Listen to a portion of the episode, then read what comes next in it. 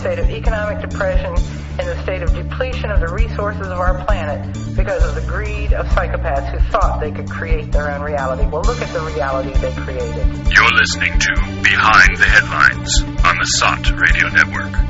The world for people who think.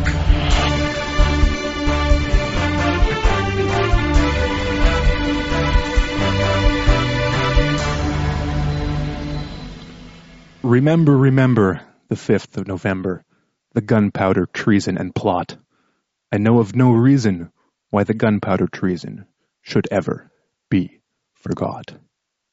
It is November 5th, 2017. This is the truth. Or no, this is behind the headlines. Sorry there. I'm Harrison Koehli, and joining me today are Elan Martin. Hi, everyone. Joe Quinn. Hi there. And Niall Bradley. Hi, everyone. It may be the 5th of November, but um, I don't think we're going to be talking about the gunpowder treason plot. Maybe we'll get to it at the end. Instead, today we have the um, Democratic treason plot, I guess. Mm-hmm. Um, because mm-hmm. over the last week or so, there have been some, um, what would we call them? I wouldn't necessarily call them stunning revelations because they have been known for the most part since, you know, well, since they happened essentially, but they are only now being officially acknowledged by some of the alleged like top players in American politics. So I'm speaking of Donna Brazile um, coming forward and essentially admitting that the Democratic primary was rigged for Hillary Clinton against Bernie Sanders. And um, so that's been, you know, that was in Politico. It's been all over the news. And of course, Hillary supporters are blasting Donna Brazile for, I guess, telling the truth. And this is just one in a series of, you know, th- things like this that have come out that we've been talking about for the past several weeks. But um, this is just the latest. And it kind of, as our title alludes to, kind of exposes the fact that, you know, now there's no real, no real excuse for not seeing the sham that is, uh, you know, American U.S. democracy. At least compared to the ideals and the image that it presents of itself because uh, you know it's all rigged and it has been for a long time. Well, at at least it's you know it's been rigged and the the people doing the rigging have assumed that they've always been able to get away with it, but it seems like it didn't quite work um, last year because they thought it, they they thought they had it in the bank for uh, Hillary Clinton and things didn't turn out that way. So we're going to be looking at some of those stories today, as well as maybe some some news from around the world. There's some interesting things going on, um, like for example, the sudden uh, resignation of the Prime Minister of Lebanon, Hariri, um, in Saudi Arabia on Saudi Arabian TV. Um, that is kind of interesting, so we may get into that. Um, but what do we want to start out with? Maybe we can get into um, maybe Donna Brazile and some of the stories surrounding uh, surrounding that whole fiasco. What do you think? Sounds good. Uh, huge story, like you said, Harrison. And uh, in well, it's been covered and kind of spun in in the major media outlets. Uh, basically, the gist of the story um, is that uh, Brazile was the kind of interim um, manager of the DNC at some point, and as she sent in excerpts to Politico from her new book, uh, Hacked, um, she she discovered that uh, a lot of the money that had been donated uh, to the DNC was being funneled and rerouted by the Hillary Clinton campaign. Um, now, a little bit of backstory on this: um, the the DNC was doing pretty badly financially. Uh, there were a couple of reasons for this. Uh, apparently, they were in the weeds for the uh, the Obama campaign in 2012. There were uh, millions of dollars short and in debt, and um, and at a budget of three and a half to four million dollars a month, uh, they they were also kind of destitute. Uh, so basically, you had Hillary Clinton's um, team offer to step in and pay some of the bills in return for uh, basically control of the Democratic Party, and um, and so months before uh, Hillary won the nomination, uh, which she presumed she would, uh, her her campaign took control of uh, of the DNC in exchange for paying the bills.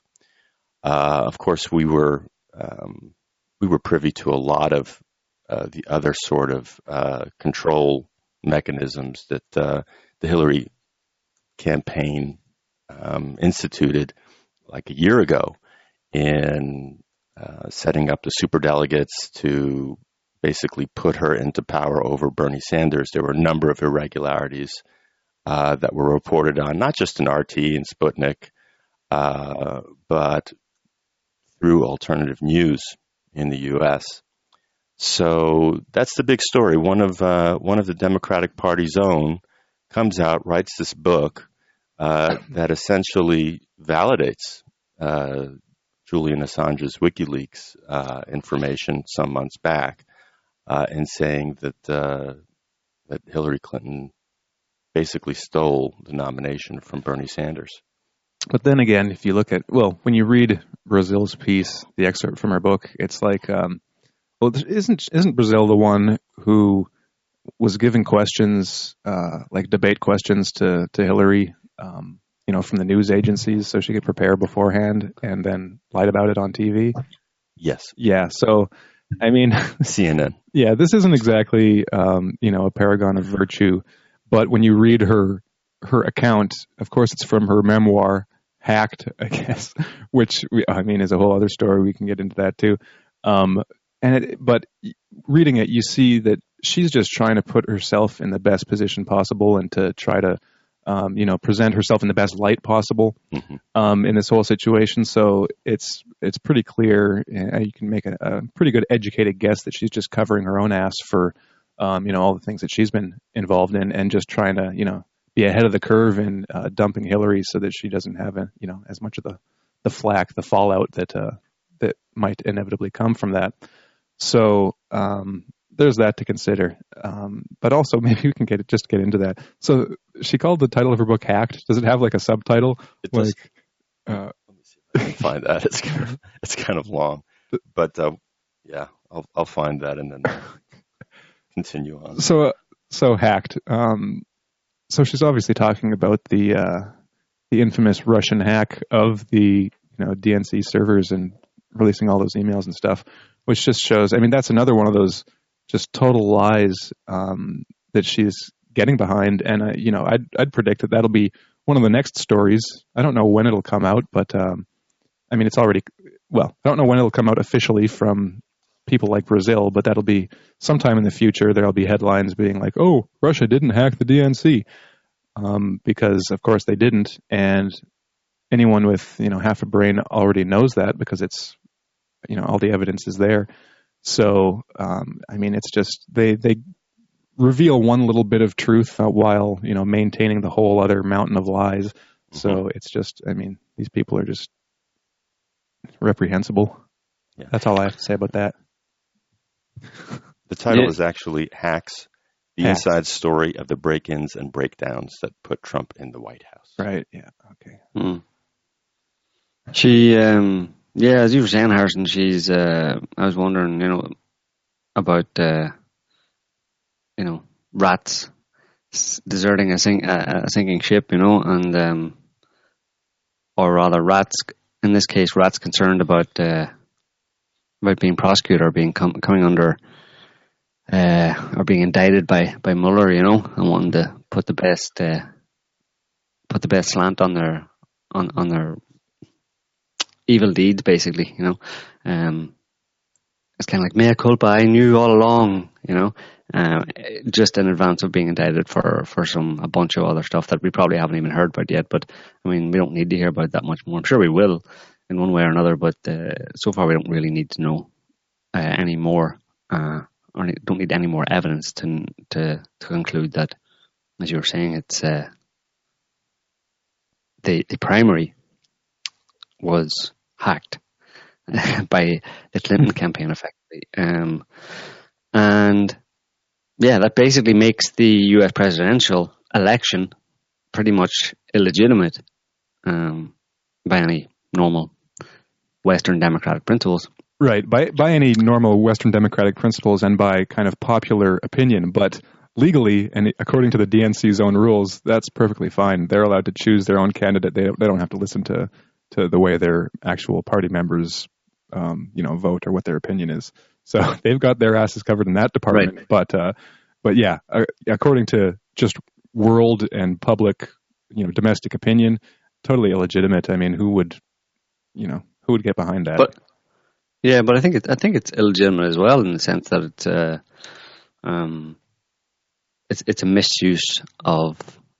Well, I mean, I don't know if I'm, I'm I don't know the exact technical or legal technicalities of it, but uh, I'm, I'd say there's some stuff in there that probably makes the what what Clinton Hmm. was doing with with the DNC.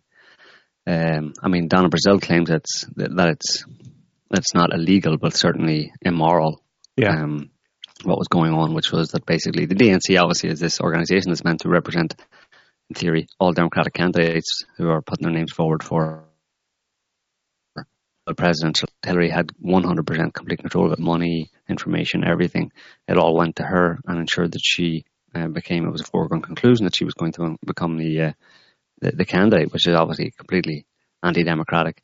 Um, Put it put it this way: hundreds of U.S. NGOs use U.S. taxpayer dollars to go around the world Yeah.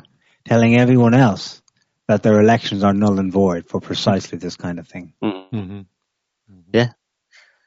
Exactly. Yeah. I mean, if this was if this was a story about any other country in the world, it would be uh, held up as uh, a country in need of uh, kind of a, a rogue state or a failed uh, a failed state in need of of democratizing via some kind of U.S. meddling or or intervention. You know, but and um, requiring sanctions. This is what they hit Venezuela with Yeah. just uh, six weeks ago.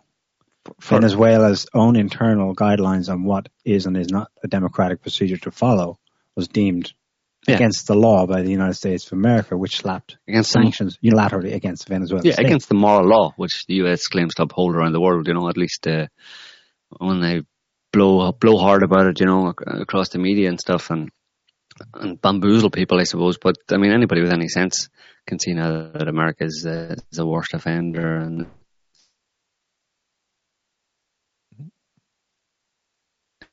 in that respect. Uh, it's not only because of all these democratic principles, but also because it's you know supposedly a, a, a fully fledged uh, long term uh, democracy when it hasn't been that way probably for quite a long time, certainly not anymore. Uh, so they've been fooling so many people as well, you know, uh, as I was saying somewhere, at least in a dictatorship, uh, people know that this isn't a democracy and they know that it's just not any, any heed to, to, to the, to the, you know, the leaders or the, the dictator or whatever that, you know, even if they attempt to present it as a, as some kind of a fair election, they know it's pretty clear that it's not. But in the US, people have been fooled for so long uh, with this, uh, uh, you know, American democracy BS that um, and, and behind the scenes they've been doing exactly the opposite. So it's it's a real con job, you know. It's it's got that extra uh, kind of sting to it, you know. Uh, but the problem is that so many people in America don't don't really. They still they've drunk the Kool Aid. They drank the Kool Aid Kool Aid a long time ago, and I don't think many people in America. I don't know how many. Obviously, it's there's no way to know, but uh, I don't know if many people in America really understand just how farcical this whole thing is. You know, because basically the presidential election was was illegitimate. Last year's presidential election was illegitimate. Now, uh, all the Trump bashers in the US have already figured that out a long time ago, right? Simply because he won, uh, not my president. Therefore, it was it was a you know it was an illegitimate election from their point of view, but for the wrong reasons. Because obviously, it was a fair election in the sense that Trump won most of the oh, well. Let's say he probably won most most of the votes, but even if he didn't, according to them, win all the votes, he won all of the electoral college votes. So, um, he's the official president, but it, you can't really have a, a legitimate election when one of the two contenders should not have been there, even if she lost.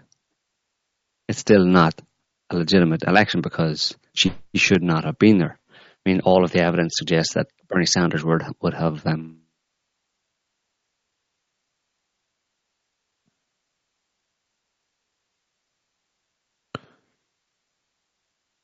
Democratic contender. So, yeah, it's a joke, you know, American democracy joke. But apparently, it's really hard to to get a sense of that from the media, you know, and it's a real testament to the just how much the of the media is in the camp of the kind of deep state or the Washington establishment, mm-hmm. where mm-hmm. uh, this information, which should be be presented as providing clear evidence that American democracy is, is a sham, uh, and the presidential election was a sham, and Hillary Clinton is a crook, and the whole thing is just rotten to the core.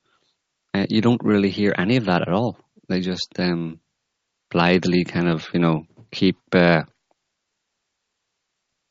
they they just keep uh, reiterating the Russia collusion business and uh, and kind of ignore it. And it's amazing that you know uh, mm-hmm. that that can actually happen. You know, when you have this, like we were saying, if it was any other country, they'd be screaming it from the rooftops in, in the Western press. But um, not a peep because the media in the in, in, in the US is massively controlled. You know, it's just a horrific picture, picture, and it's hard.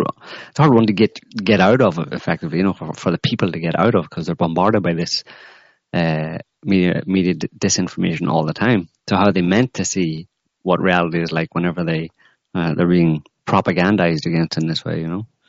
Um, My read on it is that the, the main TV networks just didn't report about it at all. Mm-hmm. Um, now, because it was published on Politico, that's fairly widely read among the reading class, the intelligentsia, let's mm. say, then there had to be responses. Mm-hmm. So there's been enough chatter about it, let's say, on online, mm.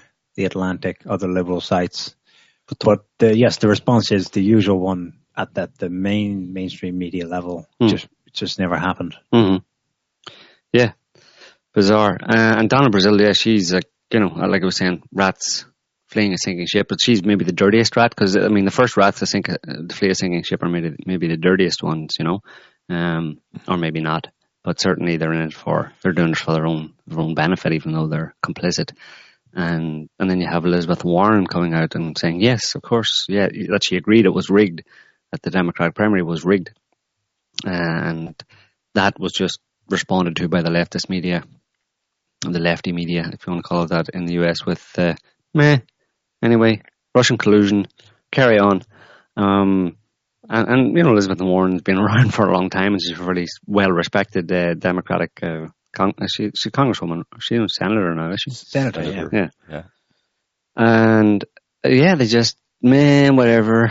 What does she know? You know, she's just basically calling it like it is. You know, the obvious, the evidence, what what the evidence shows. You know, so, and then in in Brazile's book, she also mentions that she was after the murder of Seth Rich, mm-hmm. that she was terrified.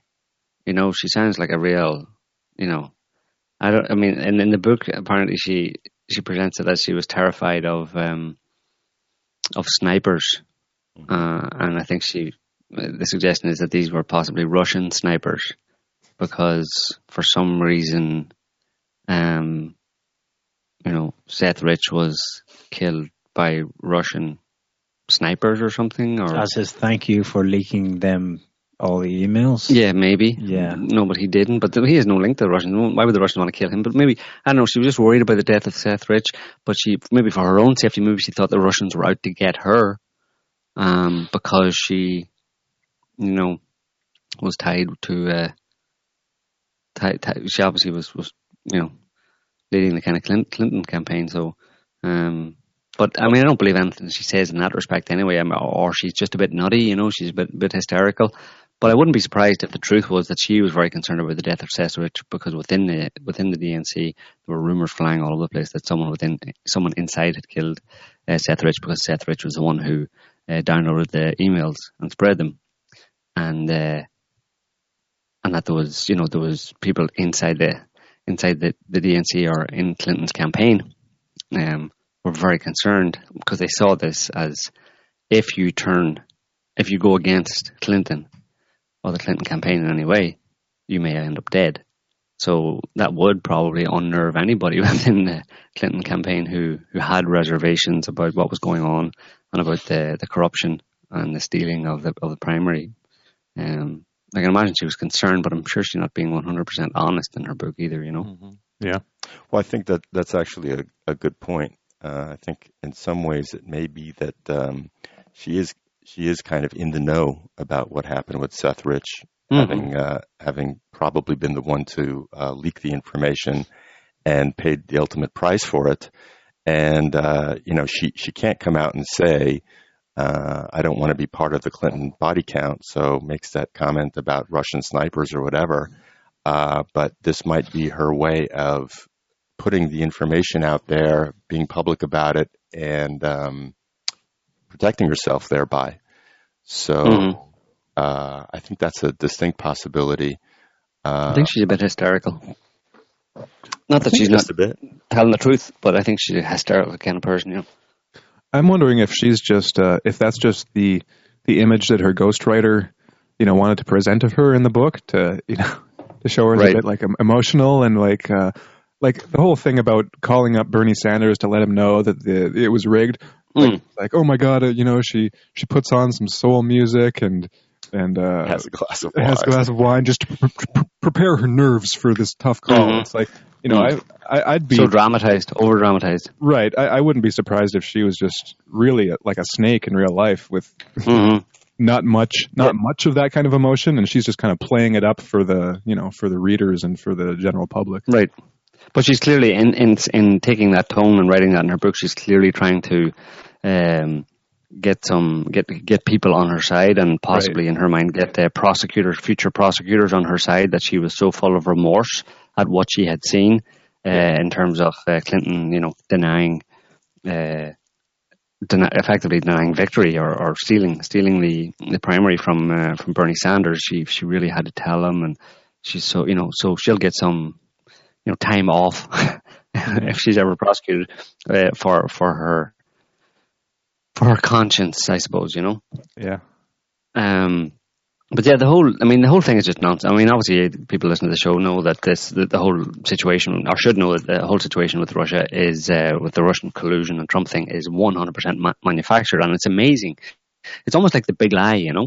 Um, the Goebbels big lie where you, uh, or, or having the effect of that, uh, where you tell uh, the size of the lie that you tell uh, means that, uh, or is is inversely proportional to to the uh, the number of people who believe it, in the sense that uh, the bigger the lie, the more people will believe that it's true, because they wouldn't believe that you would ever tell such a massive whopper.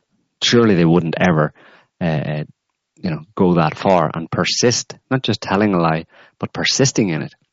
That's the other. I think uh, this is beyond Goebbels, basically beyond Goebbels' big lie, because uh, he he never mentioned anything about persisting in the lie beyond all evidence or, or against all evidence that comes out that it is a big lie.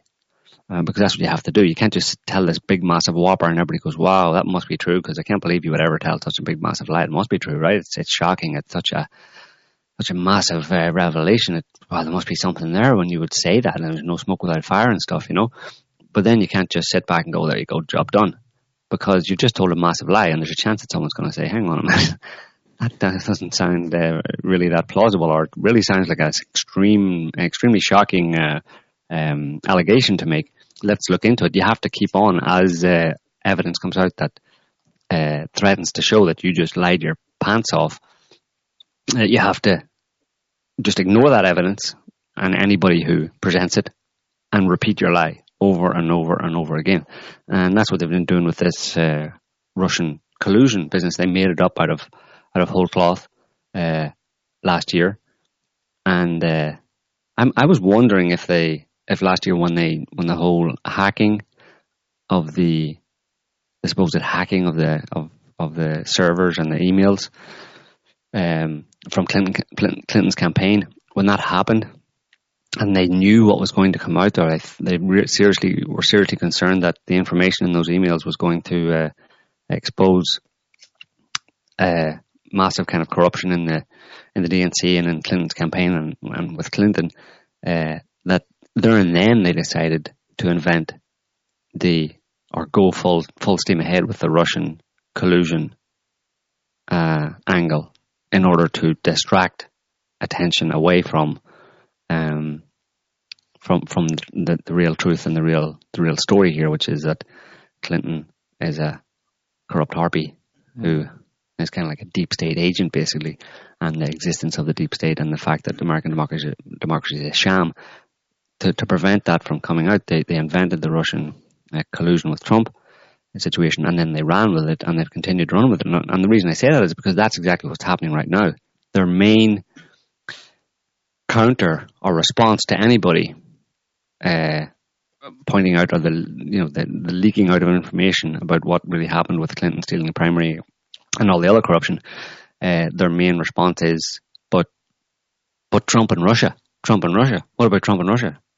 Um, so that's that's just why I think uh, that they may have actually done that consciously last year and started. That was their that was their plan, basically their their their their response to this threat and the fact that someone has stolen those emails.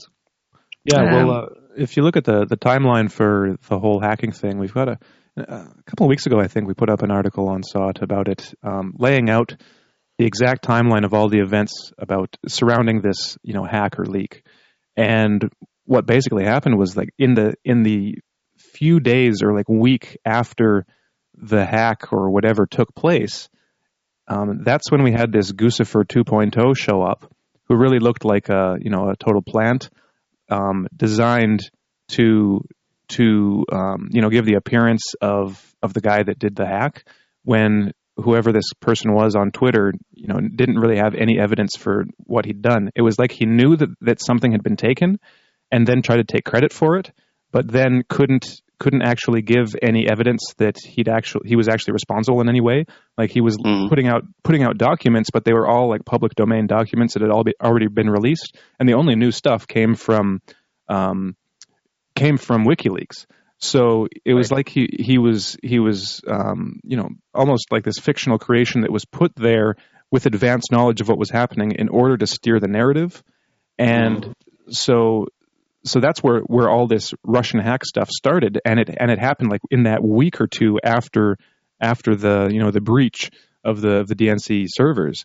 So mm-hmm. it, it really does look like that's that's when the the idea was hatched, and then it's just been mm-hmm. they've had to stick with it ever since, and it's and it's right. snowballed into all these different areas. And the funny thing is, is that you know they they just they can't stop. They've got to keep they've got to keep this lie up because if they you know they they can't admit that that, that it was all a fabrication from the very beginning for this very reason. Right. You know, going back You're to, talking about Clinton and the DNC. Go ahead. You're talking about Guccifer, right? Yeah, yeah, so that was the that was the first kind of um, well, that was the was immediate really... or the yeah. It was the the immediate response to the hack. It was like it was the the first attempt at damage control. But what were you mm-hmm. what were you going to ask about him or?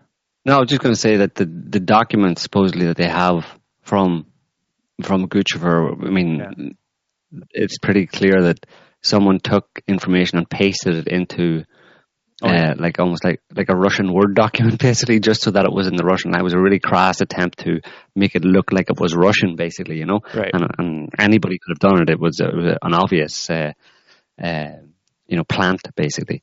Mm-hmm. As as was whoever Guccifer is, It probably doesn't exist, right? It's somebody within uh, um, within the FBI or or the CIA or whatever, you know.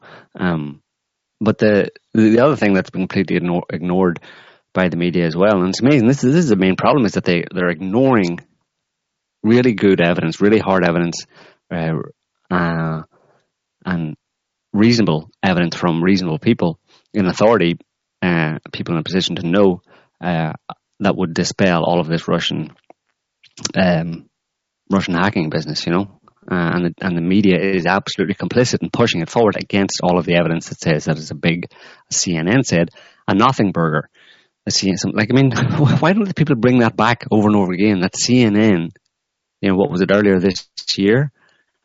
Uh, CNN producer was is, is on Colin Tip basically saying, yeah, the whole Russian hacking and thing, it's really just a nothing burger at this point. You know, we don't really have any evidence for it, but we're pushing it anyway because it's it's good for business, basically. You know, um, of course, you can't expect CNN to probably put that in their front page, right? Although they had to report on it, but um, it's gone away. It goes away, you know, and that kind of thing should be brought back. The truth isn't brought back over and over again. Lies are brought back over and over again.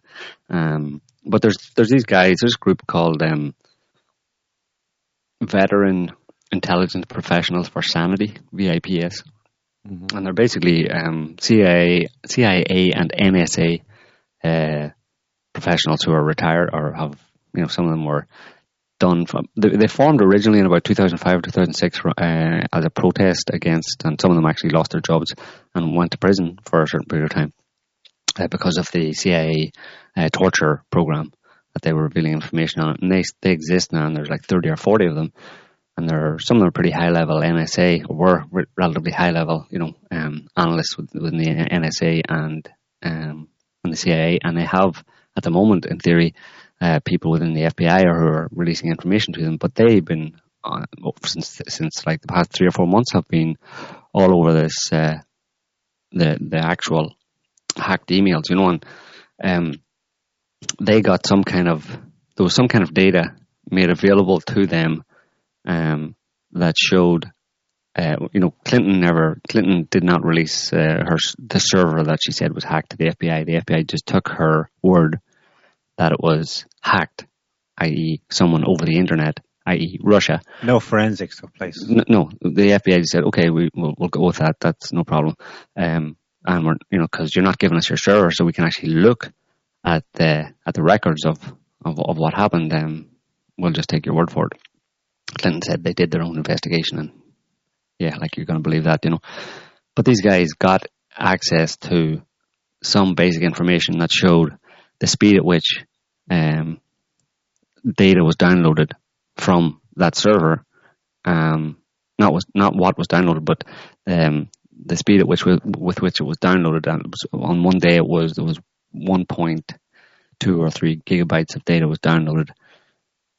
They can see the the, the data that shows uh, the speed with with which it was down uh, that was downloaded at, and they say it's pretty clear that there's no way. I mean, they did did studies and investigation in terms of um, even within the US, uh, the fastest uh, kind of speed with which you could access someone else's uh, not speed that you can access, but accessing someone else's uh, computer, and then the speed with which you could down, download it. And they looked at the the internet service providers that had the highest uh, bandwidth offered, and um, none of them were able to reach the, I think it was 22 uh, megabytes per second or something like that, or I think it was 22, uh, or maybe, yeah, probably 22 megabytes per second. Uh, it was basically the same speed as the speed that it was downloaded at was the speed of a that, that uh, the transfer rate of uh, of USB two, basically a USB key or stick. that that's what the data showed and there was no way, it was impossible basically for anybody to download that speed via an internet connection. Uh, in the US, and especially since it was claimed that it came from, um, suggested that it came from outside the US, from Russia or Romania or somewhere, um, there's absolutely no way that it could have been downloaded at that speed. So it's pretty clear that it was a, it was an inside job. And, you know, they ignore that information as well. Uh, so that, that's kind of basically blown out of the water for anybody with any sense. And then what else have you got? If um, well, you've got the you've got a dodgy dossier that was produced that is laughable as a piece of a farcical piece of, of so-called intelligence uh, about you know Trump hiring prostitutes to pee on beds in, in Moscow. And I mean this, this guy uh, Steele you know uh, MI, MI6 guy who supposedly put it together uh, you know he didn't even go to Russia. He didn't do any of the actual work himself. He basically called people that he knew Russian nationals in the UK, and they called some people in Russia who then told them these stories. Uh, and they probably offered them money, you know.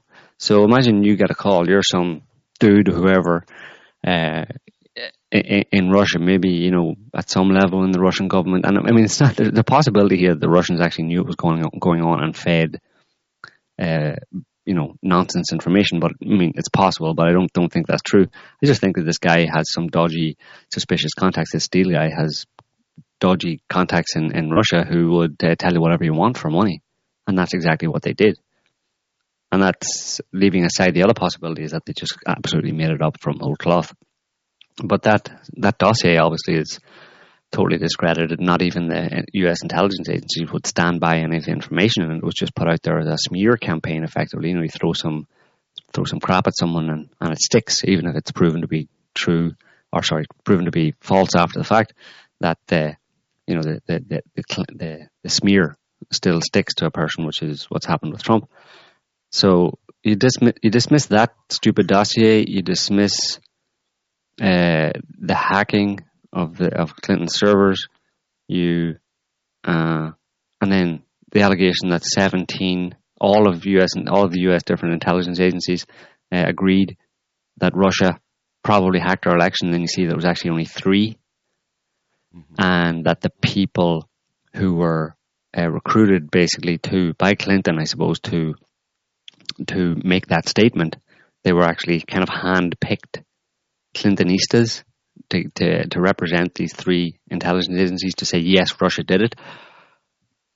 Well, you dismiss that, and what have you got left in terms of that allegation that there's any collusion between Russia uh, and Trump or any evidence that Russia did anything to the presidential election? You have nothing. Well, what you're left with is the farce that happened earlier this week in uh, uh in, in Congress, where you had oh yeah, the embarrassing situation of these supposedly intelligent people in Congress and executives from Facebook and Twitter standing up there and having their aides put up these these laughable posts from Facebook and Twitter that there are examples of what we saw all across uh, Facebook and Twitter leading up to the president's election and since it, i.e., you know, memes that people created making fun of Clinton and Trump and promoting kind of divisive issues like, you know, Black Lives Matter and all this kind of stuff. Basically, all the stuff that's uh, getting people up in arms these days. This is what they put up there, and they and they they're trying to say that Russia did all this, you know, and the only and the evidence they they have they claim they have that Russia put up these particular posts, which are very typical classic type posts. Like I said, like there's one of Hillary, uh, you know, like as the devil and Jesus with boxing gloves on and saying like, if you want Jesus to win. I mean, I'm going to say Russia did that. That is like straight out of the American southern states. You know, I mean, obviously, but it's like, okay, maybe Russia did do, maybe some Russian did do one of those, but do you think it, do you think it had any impact in the in the massive amount of similar posts that were being produced from ordinary people within the USA. And and that's mm-hmm. that's across the board for every other meme that, that they claim was, was created by Russia. And of course, when they say that the, these were you know verified, uh, you know Russian or Russia Russia linked accounts, what they actually mean is is that anybody uh, who ever logged on at any time uh, from Russia, that means that they're Russia linked. And of course, the implication is that they're Kremlin linked. So what they're really saying is that anybody on the internet who uses the internet and used Facebook or Twitter over the past two years from Russia is Kremlin linked. Well, yeah, they are Kremlin linked because they probably all pay their taxes to the Kremlin, but that's where the link probably ends. They're Kremlin linked because they're Russian citizens I mean, you have to go to the point where you assume that these people are saying that that that the Kremlin and Putin himself controls all Russians across the massive Russian landmass. You know, way over in Kamchatka or some, you know, some uh, some guy in a in, in, in, or in Siberia. You know, uh, freezing his ass off in a, in a hut. You know, with an internet connection. You know, he's he's a Kremlin troll as well. Not that he has. I heard he has a sauna though. He's all right. yeah. So I don't know. I mean, it's just what's amazing about this. The, the, amazing thing is, is that they present this evidence, and you're meant to believe, you're meant to take it seriously. They are talk, taking it seriously. They're presenting this as serious evidence when it's laughable, farcical evidence. And because it's being repeated and presented to you as serious by the mainstream media, you have this kind of like, you know, weird sensation in your brain kind of thing We go, I'm not, I'm sure a lot of other people have, have the same, you know, where it's like, but like, I know it, it's coming from an authoritative source, but it's nonsense. So, what do you want me to do with that? It's it's even bigger than that. If if if they come up with that definition, um, of a Russian troll being someone who's Ever in, in logged Russia, on. speaks Russia, or logged on. And You don't have to be speaking Russian, even. right. Um, In fact, if you don't speak Russian, you're even worse. You're almost definitely a Russian troll in because we know that their conception of it is, is far bigger because we had PropOrNot. Remember yeah, the Washington Post blacklist Mm-hmm. of 200 alternative sites, mostly US based, and all these people are Kremlin trolls. I don't- I know. The serious the serious suggestion was that all these websites, SOTT included, take money from the Russian government to spread stuff on behalf of them. Mm. That's a serious network. I mean, are we talking major paranoia here?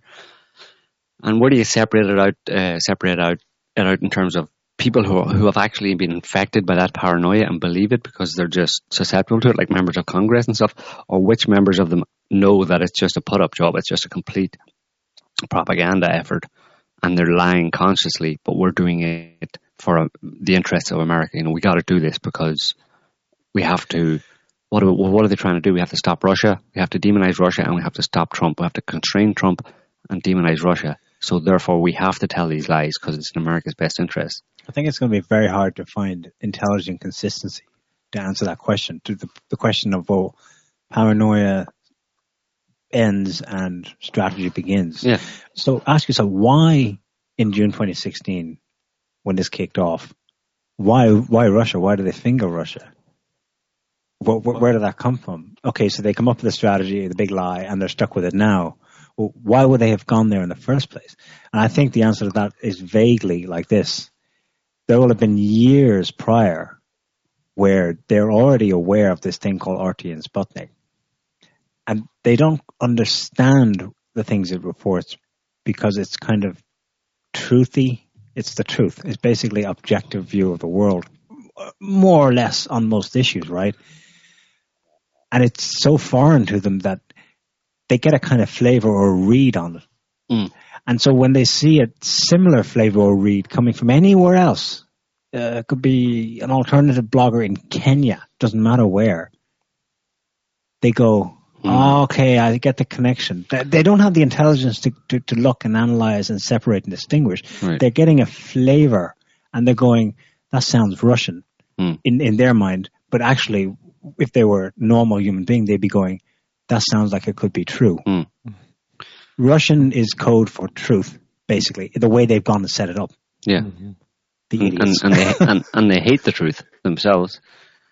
So that's why I mean it's paranoia. It's it's it's it really is a sickness. It's it's scary and it's dangerous because it's this uh, it's this image of a person who's lost the plot and thinks that everybody's out to get them, and they're walking down the street and they see a guy sitting reading a newspaper and they think that guy's he's watching me, and when and every little gesture, you know, um, when they go into a store and the, and the the lady in the store says to them, uh, you know, have a nice day.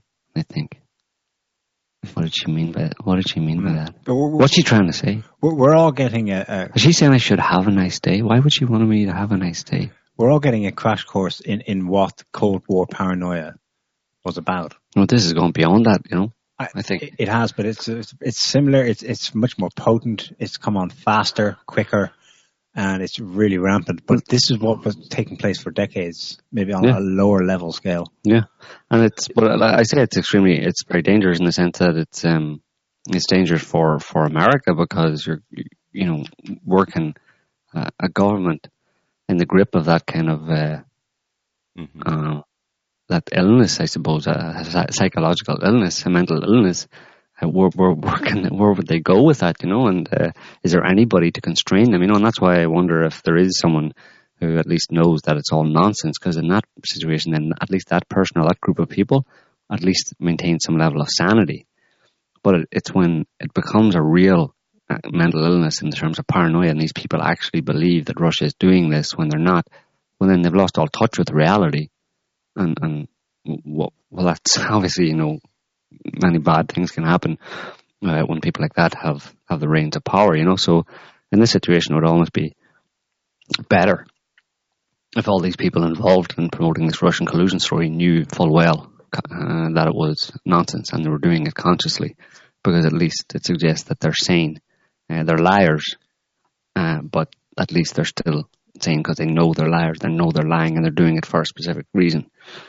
Um, but So it- uh, yeah, If- the if reason you- um, that go ahead. sorry, can I just say something? The, the reason we should explain why the you describe them as executives. They they were actually lawyers, but okay, whatever. They're well, they're yeah, they're group, representatives. they're there all the time, and they're Yeah. watching everything. They're the best people in the best position to know uh, These- what they should and shouldn't These say. These guys were here for Twitter and Facebook, you mentioned, and Google, hmm even bigger than those two. Um, the reason they were called up this week was because they were to uh, share the findings of their report, which had been called for in September hmm by Congress, into the extent of Russian ads. Russian manipulation of the American mind Russian Twitter. manipulation of the American mind. So they came up they presented their findings to Congress. All we, all we remember is that is how crazy that that uh, that session was. Mhm. But the findings of the report, obviously they buried them in the news, but uh, they revealed that 0.74 percent in Twitter's case of content had been in any way had been paid for, boosted or whatever by the Russian by RT. Uh-huh. And in Facebook's case, 0.0004 percent. Yeah. That that should have floored. That should have in any any sane conversation they would have gone, oh Jesus! Somebody should have rolled their eyes and said, well, we're embarrassed now because the whole reason for having this conversation with you three executives right now was, you know, to make this look really bad, and we look like idiots. Mm. No, they turned around and they said, explain to me please why RT has not yet been banned from YouTube hmm like banned outright, not stopped advertising or, or put controls on them in some way, just simply kicked off the platform. hmm That's scary. We're Well, getting we're getting into like But it's interesting. That's why. pure censorship territory but here. you see, from their from their perspective, they would look at that zero point four percent and zero zero four percent, whatever um, influence that RT and Sputnik, whatever, had on Facebook and Twitter, and say, okay, so you're saying they actually had an influence. That's bad. That's pretty bad. Uh, and but from their in their twisted mind, they would think, well, given and, and with the examples that were presented of, of the posts on Facebook and Twitter, um, they would say, well, that's all you need. You only need zero point seven four percent because then it spreads. So, and that's why they put up these various different types of, of ads as examples. You know, um, like one attacking some of them attacking Clinton from a you know a kind of conservative Christian perspective. You know, Jesus in a boxing match with Clinton, um, and then others there were others that attacked Trump. Uh, but of course, that would be you know maybe that's them trying to cover their cover their tracks by you know to hide the fact that they were supporting Trump. They put up someone that attacked Trump. You because you can never be too careful with these Russians. You know they're very devious, and and then others that showed uh, were were posters or, or memes supporting Black Lives Matter, and then others uh, supporting policemen against uh, Black Lives Matter groups, claiming that Black Lives Matter groups have been attacking and shooting cops, and um, so they've expanded it out to basically more than just uh, trying to influence the outcome of the election in favor of Trump, but that the Russians, for a long time, have been uh, producing these kind of uh, this kind of propaganda on Facebook and Twitter that is designed to divide American society, you know, along racial divisions or, you know, basically equ- uh, like equality divisions, effectively, or uh, social justice divisions. That all of the problems that we've seen, kind of, uh, in the U.S., like at a social level in the U.S. over the past number of years, that all of those potentially have been created by Russia. And you only need one of these posts to start the ball rolling. They're not saying that Russia produced all of those posts on Facebook and Twitter. They're saying they just produced one. And that one was like taking the bomb into the building. Because it gained traction.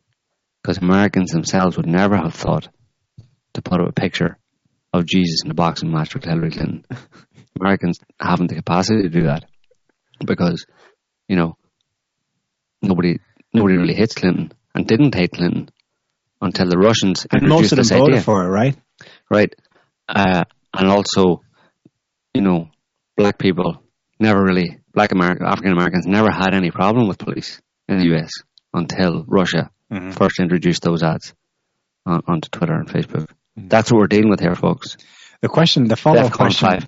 the follow up question I would have had is, okay, so this, um, this meme where Clinton is Satan and Trump is Jesus was devised by a schemy Russian. Yeah. Okay.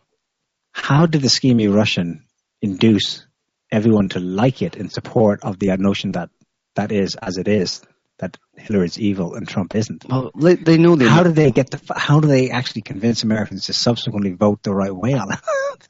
you know what I mean? Well, but, well, because because they they've done many years of analyses of of American America's psychological profile or the psychological profile of the average American citizen. I mean, they have the Kremlin working on this, Niall. You know, the Kremlin. You know what I'm talking about, right? right, yeah, Right, the Kremlin, right? the Kremlin. Right. uh, Does that not strike fear into your heart? I mean, just the, the extent of, of you know what the Kremlin is, is is capable of. I mean, it's it's unimaginable, and they probably for decades, maybe probably going back to you know the Bolshevik Revolution, Oh yeah, they had uh, people analyzing uh, the the kind of gaps or the holes or the, the the weak points in American psychological profile, and, and they've been exploiting it ever since. And it's the culmination of a grand plan to take down America from the inside. the Bolshevik Revolution. You know, they've been very quiet about the about marking that event. The centenary is this week. Yeah. Apparently, the Kremlin's you know very low key. There's no official celebrations over it. Hmm. Yeah, RT has been doing their Harrison. You've been enjoying that. Uh, or RT's been doing its kind of live tweeting of of that. I wonder if that hasn't got a particular agenda, you know, uh, in terms of presenting things in a certain way and for the Russian people, you know, rather than glorifying, you know, the the Bolsheviks and stuff. They want to actually kind of push that chapter of history, you know, further away, you know. Um, no, the the other thing that the other thing that we're, we're we found interesting was, or the other big kind of bombshell, I suppose, was with the Manafort indictment, and then John Podesta uh, resigning from his own lobbying firm because Podesta was being uh, the Podestas were being investigated as well by Mueller because they had direct links to Manafort uh, specifically, and the main charge against Manafort there didn't seem to be any real charge against him. They were kind of like, you know, pretty silly charges that usually would be dismissed or, or not taken taken seriously. But they're trying to obviously everybody's been saying they're just doing this to try and put pressure on Manafort to try and get some information out of him. You know, they say, listen, usually we wouldn't prosecute these, but in your case, we're going to make an exception unless you fill in the blank. Uh, so, but in, in in doing that, they've been looking into what Manafort has been doing over the past years. And Manafort, since 2005 or 2006, has been had been working with um, Yanukovych, the Ukrainian uh, Ukrainian president, a pro-Russian Ukrainian president, and uh, Manafort and his lobbying firm were basically doing what lobbying firms in Washington do, which is they uh, set out their stall all around the world, say hi. I'm a Capitol Hill lobbyist. I have access to America, to the American government, to all of America, to the power structure. Uh, what would you like? Is there anything you would like from America? And people all around the world, you know, people in, in, in governments or, or whatever business all around the world say, yes, here's my shopping list. Can you do this, this, this, this, and this? And Manafort and people like him will say, okay, no problem. We can get that done for you. Just uh, sign, you know, sign here and, and write the check for, you know, X millions of dollars. That's what lobbyists do. They basically they're kind of like the middlemen for the for the for Congress and for the Senate.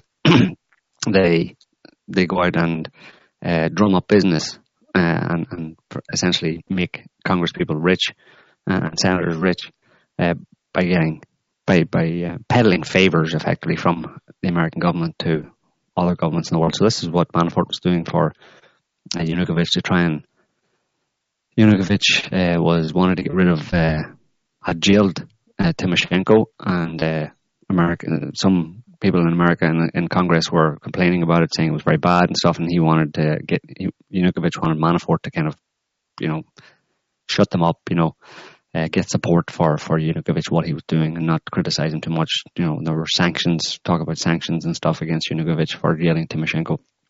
So that was one thing. I'm sure he was doing lots of other things. In fact, he was doing a lot of other things um, in terms of uh, not just for Tymoshenko, but he was Manafort was had his people in there, um, kind of giving a makeover to the Ukrainian government under Yanukovych and making it more, generally more um, appealing, let's say, to the world. You know, um, that's that's the job he was doing. But the the thing revealed as a result of Mueller's indictment of Manafort and his looking into this was that Podesta was working directly with Manafort in doing this as well. So Podesta, the Podestas and their lobbying firm were working for the Yanukovych government. And the, the, the claim in the media, anyway, I don't know if Mueller's saying this, but the claim in the media, obviously Manafort is being indicted in the context of Trump's collusion with Russia. And the link here is that Manafort was Trump's campaign manager for a couple of months, and Manafort had a history of working with Yanukovych, and Yanukovych has had uh, strong was pretty much Russian aligned, you know, mostly. So therefore, Manafort, Trump, Yanukovych, Russia, there's your ties. But now you have to throw Podesta in the middle of that. And Podesta is Clinton's campaign manager. And he's in the middle of it. And he also now has a history of direct ties to Putin through Yanukovych. Mm-hmm. He was Podesta, Clinton's campaign manager, and the, you know, the guy who was her, her right hand man was working for the Russians with the Russians in the same way Manafort was. And the interesting thing about it is that this happened, uh, or what came out was that what what Manafort and Podesta were doing for Yanukovych also was uh, was right around the time of the the Maidan protest, which ended up overthrowing Yanukovych and was basically a U.S. State Department kind of CIA CIA um, sponsored coup in Ukraine. Um, and um, was it, it was Manaf- um, yeah, Manafort's daughter is on record apparently as saying that in, in, some email that was found or leaked or whatever that she was saying to someone that you know what he was involved in, referring to her father, that he was his people or him or were involved in in those that Maidan uh, demonstrations and protests that led to uh, hundred people being killed. And she explicitly kind of says that you know he be, he has blood on his hands, but um, the point is that the Podestas were directly involved in that as well. So you ha- here you have Manafort and Podesta working for Yanukovych for several years from 2005, and then in 2014, leading up to 2014, you have them apparently using their those 10 years of inside information of working inside Ukraine and for several years with Yanukovych uh, they have them using that knowledge and that in in Ukraine to facilitate a deep state overthrow.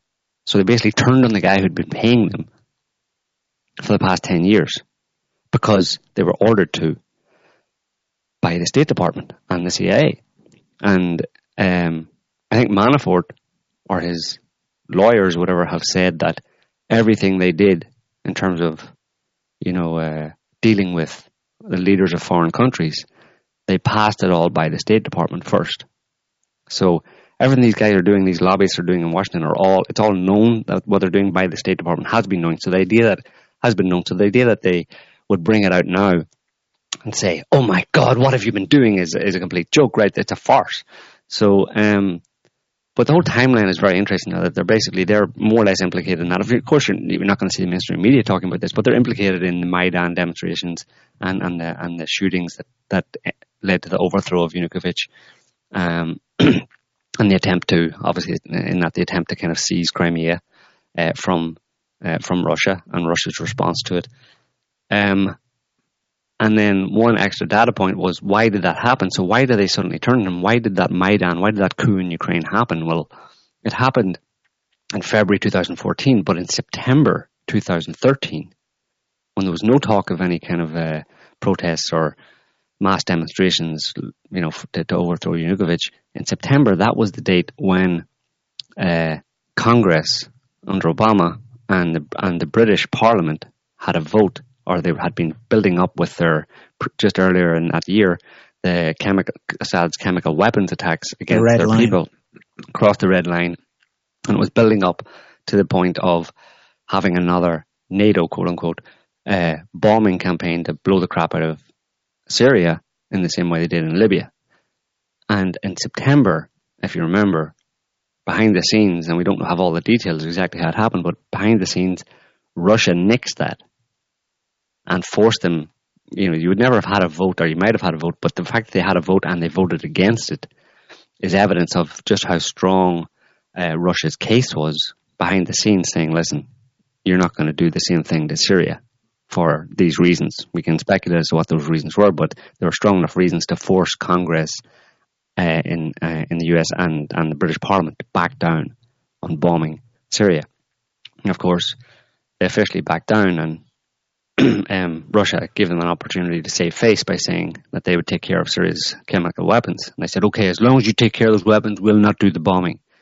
But behind the scenes, you can imagine that they were seriously pissed because their plan was we want to bomb the crap out of Libya. We're going straight into, into uh, Syria. Yeah. We're going straight into Syria after we did Libya. It worked so well in Libya. We're going to do it in Syria and they were stopped by Russia.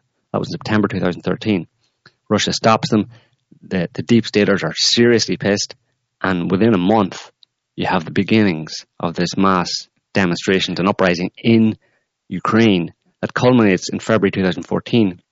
And through all of that, you have Manafort and John Podesta in, in Ukraine in the middle of it. Actually, within two weeks of the um, the the backing down of launching airstrikes against Syria, John McCain was in Kiev with some other senators. names escapes me. Launching, effectively launching Maidan. Yeah. Well, that sort of gets back to that's the all the stuff you're not going to hear. Why why Hillary Clinton actually uh, said, you know, we we've been uh, victims of a Russian hack. I mean, this was a kind of signal to the deep state that she was quite happy to be going along with this narrative and you know she had a a perfect scapegoat uh, for for the reason why the uh, WikiLeaks information came out, and uh, she kills two birds with one stone. She gets to say it's the Russians. So in effect, she's saying, "I'm your guy, deep state." You know, if you if you were ever unsure of that, here I am mm. claiming that it's Russia. Russia's the bad right. guy, and uh, and because she knows that that uh, the deep state is, is gunning for, for Russia at this point, and uh, mm. it's it's this very convenient uh, excuse that, that can now be used as part of the narrative for demonizing Russia. And they know they know that um, this is a dangerous thing that's exposed because Tony Podesta has resigned from this Podesta consulting group. Mm. I mean, that, that in itself should be a freaking scandal. Yeah, if you, but it's not. That's the thing. This is the thing we're up against all the time is that this stuff is happening and the media is not giving it uh, the, the, the due attention that, that it should get because it's the real story. They're, they're focusing on the fake, false, fake news story over and over again. And every time a real story actually comes out that points to what's really happening, what's really going on, it's silence. They just ignore it. It doesn't happen. I mean, how do you deal with that, you know? Mm-hmm. I mean, it's got really bad, you know? I mean, at least in the past, we they had to at least give lip service to, to, to stories or issues or problems or exposures that came up, uh, and then we could use them to, to flesh it out and fill out the full story because they'd only ever produce a limited hangout or a half story or spin the story in some way we could unspin it. But now they're just completely ignoring the corruption and the, and the truth of what is actually happening. So didn't it emerge last week that um, it was Clinton who basically hired this private intel firm, Fusion GPS? Right. Well, that's the other thing about the, about the dodgy dossier. This guy Steele was was calling having someone else call someone in Russia to produce this ridiculous dossier. He's paid one hundred twenty five thousand dollars to produce this piece of crap, basically that a kind of sixth grader or something could have could have scrawled on a piece of paper. You know, it's it's ridiculous. You know, it's the lurid fantasies of some kind of deep state backroom boy or something, you know, um, or lurid fantasy of Hillary Clinton. um, the the thing is that she paid. This is a, a criminal aspect of it, where a misuse of campaign funds, because she she took mm-hmm. basically people do, donators' money, donors' money to to her campaign and to the DNC, and she paid for this dossier. And he was she paid him, but um, there were other groups involved as kind of middlemen who also got a crap load of money. She ended up paying something like what was it, twelve million dollars or something, um, in total for this dossier. Well, that's what And, went to the, um, that's what went to the law firm that that hired Fusion GPS. So we don't Right, know how that- much actually went to the to the dossier. And we'll never know because a judge appointed by Obama, well, he was still president, has uh, this week sealed Yeah. all the bank records of this deal. Right. Well, yeah. So there's a middleman like she, that she gives money to a law firm uh, to give it to Fusion GPS, who then gives it to a few other groups who may, and end up indirectly paying this guy, this MI MI6 idiot, uh, who produces this nonsense. I mean, um, I would say a lot of that money actually went went to paying people in Russia to uh, to make stuff up, and they did it willingly because you know there are plenty of people around the world say, "Here, can you do you have some kind of credentials? Yeah, I'm a low level whatever in some part of the Russian government, or not even a businessman, even you know." if I give you half a million dollars, would you be able to tell me something about Donald Trump during the time that he was in Russia? Um, probably, yeah, I could do that. Yeah. Oh, and the juicier the better. Yeah. Yeah, have you got juicy stuff? Yeah, I mean that's probably where most of that money went. Was was was? I mean, they paid. We know that we paid. They paid this guy Steele one hundred twenty five thousand dollars, but all he did was just basically col- collect this data, you know, or he had uh, like the the report is that he didn't actually. He had some contacts maybe from way back when he was working for MI6 officially uh, in Russia, whatever. But he didn't actually go there. He didn't do any research himself. He got people Russian nationals who could speak Russian because apparently he can't even speak Russian properly, right? So he call he gets some friends of his who are Russian nationals who speak fluent Russian to call someone in Russia and say, "Got any dirt on Trump? Yeah, okay. Just write that down and send it to me on an email, and I'll send you a wire transfer for you know fifty grand." Um, and people are being paid off all acro- across the board, you know. Um, Be surprised if all of it went on that. But that's a misuse of campaign funds, basically, a lack of transparency in campaign funds. Um, but that's, uh, eh, whatever. Moving on. Trump colluded. Just keep saying Trump colluded with Russia. Trump colluded with Russia. Trump colluded with Russia. It's very infectious. Um, this week, Guy Verhofstadt, he's the former Prime Minister of Belgium, total liberal hawk in the European Parliament, um, and the so-called chief negotiator on behalf of the EU with Britain in the Brexit negotiations, which are another sham in themselves, tweets this week, Putin's agents tried to influence the US election. Full stop. We need to know if they interfered in the Brexit vote too. Mm. Are you, you're not serious? What? And this is a great example of, this isn't a conspiracy. This is where it just takes a like-minded person to pick up the paranoia in the air. Of course, he wouldn't read it as paranoia. We can see it from the outside that it is paranoia, but he picks up this, there's something already established in the air and like-minded types everywhere um, go with the lie because it has their own uses. You can see the use in this case because there are already lots of um, efforts behind the scenes, mostly for now, in the UK to retrospectively frame Brexit as a Russian plot to divide Britain from the EU. And so this is just the EU going, yeah, okay, that's probably useful to us too. Let, us see if we can, you know, take advantage of it. And you see, you see where it comes from as well. And this is an, another in, unconnected uh, event that precedes all of these events. This is pre-US election last year. I think it was in 2015. A top secret, top secret joke, um, top secret report was leaked, um, written by, I think NSA, uh, leaked to the British Daily Telegraph, in which they had unveiled a major in Kremlin plot to subvert every country in Europe by positioning agents all over the place. And they said that what their strategy, what the goal of Russia what was to do was to divide Europe, Hmm. to divide it from the US, to divide it in on itself. Hmm. And so it, they come up with this after the fact because that's already been happening for a while, divisiveness over anything from policy in the Middle East to Hmm. refugees to Washington's wars.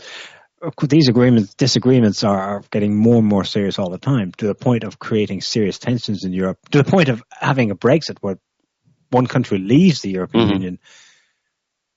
And so they, they, rather than dealing with the situation, they will create this mm. overarching meta narrative. Yeah, because you read, if you read between the lines of all of this that's happening, it, what what's actually going on behind the scenes that people are aware of that they're producing these narratives uh, as a result of is, is that Russia is very definitely threatening the West and America's grip on Europe and America's grip on the Middle East and uh, um, between Russia and China, they're threatening America's grip on Asia and pretty much effectively the rest of the world. So America is the American century effectively is under serious attack uh, right now and has been for a few years uh, from primarily from Russia uh, under Putin, and they know this, they feel this, they see it happening all the time, and this is their response. Because they can't do anything directly to stop Russia doing what it's doing because Russia is simply doing what what is is natural for any country to do, which is to you know take its rightful place uh, in, in, the world order and, and, do business and do deals and uh, and they hate that because it's a direct threat to American and Western kind of hegemony. Uh, and they so they know that and they've known that for a long time. But everything that we're seeing now in terms of attacking Russia in this puerile kind of childish way, you know, you know, Putin did this, Putin killed everybody, Putin did everything bad that, that ever happened to anybody, and everything that goes wrong today is, is Putin's fault. And that's a response. Uh, that's what we're seeing as a response. But behind the scenes, there are, I would, I would hope that there are people who actually, you know, have analyzed it, and, and we know there are people who know, uh, or, or talk about the real uh, threat, the real details of the threat as they see it from, from Russia. But it's not justified. It's not justified in, in, calling it a threat, except from position of someone who has uh, ruled uh, ruled the world basically um, un, unopposed and has committed uh, has, has mis, mismanaged or misruled the world for, for quite a long time. And someone else comes along and challenges them for that position or tries to create a different kind of world where they're no longer in that position. Um, and and that's you know that's what they understand, that's what they see, and it's real and it's true. But everything that they're saying in terms of the response uh, as an attempt to attack Russia, to, to strike back at Russia, is at this level of childish, stupid propaganda. Because that's all they've got. That's as clear as day. Is that they do not have anything else. And Russia probably, Putin probably every day when he looks at the next, the latest thing that has been said about Russia, he says, is that all they got? You know, it's that it's that kind of cliched role of you know somebody saying, "Is that all you got?" You know, really, is that it? Because um, that is because if they had more, they would have been doing it. Even if it wasn't publicly doing it behind the scenes, you would see uh, things, bad things happening to Russia, right? Uh, but you don't see anything bad happening to Russia. You see Russia just going from strength to strength across the board. But I suppose they also see that they, these people, it's a recognition. What they're saying about Russia is recognition of the value and the importance that they place and that they understand the importance that um, that uh, narrative or truth or uh, propaganda actually has in in winning any kind of a war or uh, becoming a, a, a, you know a new superpower or leading the world or taking over uh, any part of the world is um, or, or, gaining influence in any part of the world. Let's say the the role that uh, the very important role that propaganda has, because that's the level that they're waging this war on right now. The level of moral authority. Yeah, yeah. Well, and just to to come back to the the ads, the Facebook and you know Twitter ads that got revealed this week.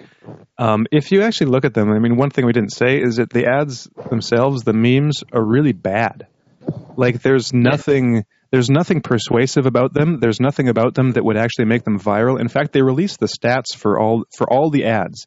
And if you do the math, it had like each ad had an average of of likes in like the the low hundreds. I think it was like any like 300 to 800 somewhere in there. Let's just like around 500. Mm. So these these ads weren't even successful. And I think they said only two or three of them had uh, likes in the in the thousands, and even then it was like six or seven thousand. So none of these actually went like super viral. It's not like you could look at any one of these ads and say, um, oh yeah, I remember that one. That was, you know, that was a really good one. I remember sharing that. You know, I, oh, I, I can't believe it was actually from Russia. No, you look at these ads. I don't, I don't remember seeing any of them in my Facebook No. feeds. Like none of them, none of them are recognizable. And the only Right. one that is recognizable is the one that you know, coincidentally or not coincidentally, the one you mentioned about with Hillary's face on the on the devil and Jesus, you know, about to punch her. It's because it's funny. And so the only the, the only reason people would share that one, which I'm guessing might have been one of the, the viral ones, but they didn't specify, was because it was funny. That's it. Mhm. So Mhm. when, when we're looking at at the propaganda a- angle, this wasn't even successful propaganda. The only when people laugh at something, yeah, they're laughing because it's already funny, right? It's not going to change their mind. And anyone that's that's uh, oh, you don't understand. uh, you don't know just how deep yeah, Kremlin. Kremlin, Kremlin psychological profiling goes. They Yeah. know a lot more about how Yeah. people's minds work than you can right. ever No. imagine. No, but I think I think you're right about that in a different way, and that the the really successful propaganda is from Sputnik and RT. Exactly, is because it's it's just truthful news. That's why Right. you know our site, you know, sott.net gets conflated with with Russians because we Mhm. just say the same the same thing because we're looking for the truth, and RT happens to Right. most of the time give like a, a more objective view of what's going on. Yeah. So that's why there's So the this. Go ahead. The, I was just going to say the American establishment, the deep state, is terrified of the truth Right, and because they're they realize that it's it's their worst enemy. It's absolutely their worst enemy. Is is that anybody would have the capacity to widely disseminate the truth that counters their bullshit narrative that had, mm-hmm. their bullshit narratives that they've been spinning for decades now, and it's horrifying to them, and they don't know what to do about it. Mm-hmm. And all they can do is try and demonize it by saying it's Russian, evil Russian propaganda. They're saying the truth is evil Russian propaganda.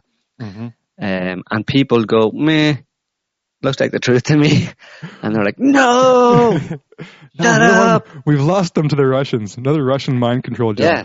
But Yeah. well, the the but the and what one of the consequences of this is that it forces them to make utterly stupid statements. Now, Mm. um, so just an example of a type of utterly stupid statement that they make, not related to RT and Sputnik, is when someone like um, the Canadian Foreign Minister says that Canada doesn't engage in regime change, which is something that you know big American people, like I'm sure uh, Nikki Haley and others, have have said that in the past several months, which is just a total lie. There's, Mm. um, you know, countless numbers of examples in recent years and going back decades of the exact opposite of Canada and the United States engaging in re- regime change and officially admitting it. And so they say that, um, you know, Sputnik and RT are these um, state managed, you know, foreign propaganda propaganda networks that are operating in the United States and um, somehow subverting our democracy by telling the news, and that's a bad thing, and they should be banned. And what they don't mention is that they have that the United States has their very own propaganda arm run by the United States government that operates in foreign countries called Radio Free Europe, Radio Liberty.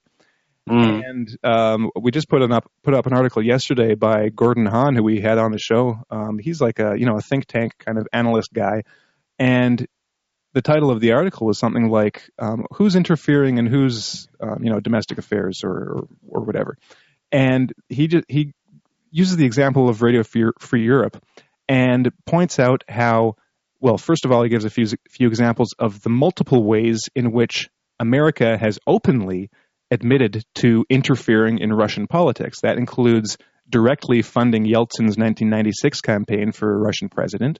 That includes um, the operation of RFE-RL in Russia and in the ex-Soviet uh, republics. And then he gives examples of what they actually do at RFE-RL.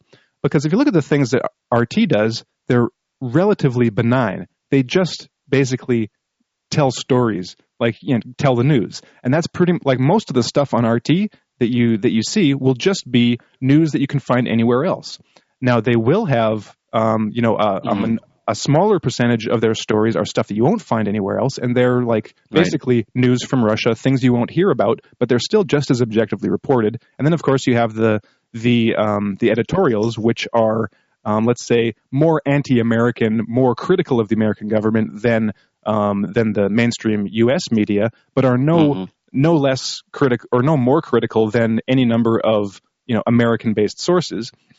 But then if you look at what RFERL does, um, he quotes like three stories by Liz Fuller. I'm pretty sure Liz Fuller was re- is related to Graham Fuller. I can't remember if if, if it's his daughter or not. It might be just uh, another um, Fuller. But he gives three examples of articles she wrote and and and cites dozens more um, by her and other RFERL writers where they were g- giving direct support to all of the jihadist Chechens throughout like the, the early 2000s and late 90s and basically like writing eulogies for these guys and how great they are and Mm. and talking about how the you know the the, the great fatherly emirs of the, the the Chechen independence movement. And these guys had like direct ties to terrorists. They were terrorists. And they and this she wrote this one article days after um, like a suicide bombing in in Russia that killed that, that was run by or that was like planned by one of these guys she was praising. And um, and just months after one of the um, um, subway station like bombings I think that had killed like 120 people. And so RFERL RL has been like uh, the cheerleaders for for for Muslim terrorists in Russia um, for years, and uh, and then of course there are the the um, probably well-founded allegations that the U.S. gave direct support to to the Chechen separatists, um, you know, as the or freedom fighters Mhm. they were called in the West for years, like in the in the late '90s and early 2000s, and that is direct.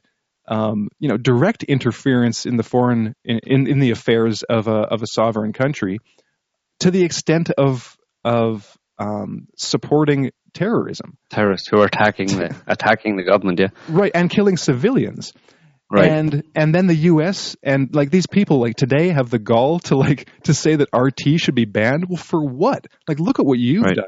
It's yeah, but it's totally. But here's here's here's the answer to that, Harrison. Though, is that implicit? Uh, you could draw that, and I'm sure if, if you can draw that parallel and say, you know, Radio Free Europe and you know American propaganda out, outlets and stuff, um, but implicit in, in them in them not say, saying that RT is is evil and should be banned, and not you know referring to the, their own uh, efforts in the same direction of spreading propaganda. Implicit in that is the idea of, as Niall was talking about earlier on, is a is the moral authority that uh, when when when America or the Western countries uh, engage in propaganda or say certain things, whatever, against someone or, or spin the news, whatever, it's done for the purpose of uh, the free peoples of or freeing the people of the world or whatever, or freeing an oppressed people.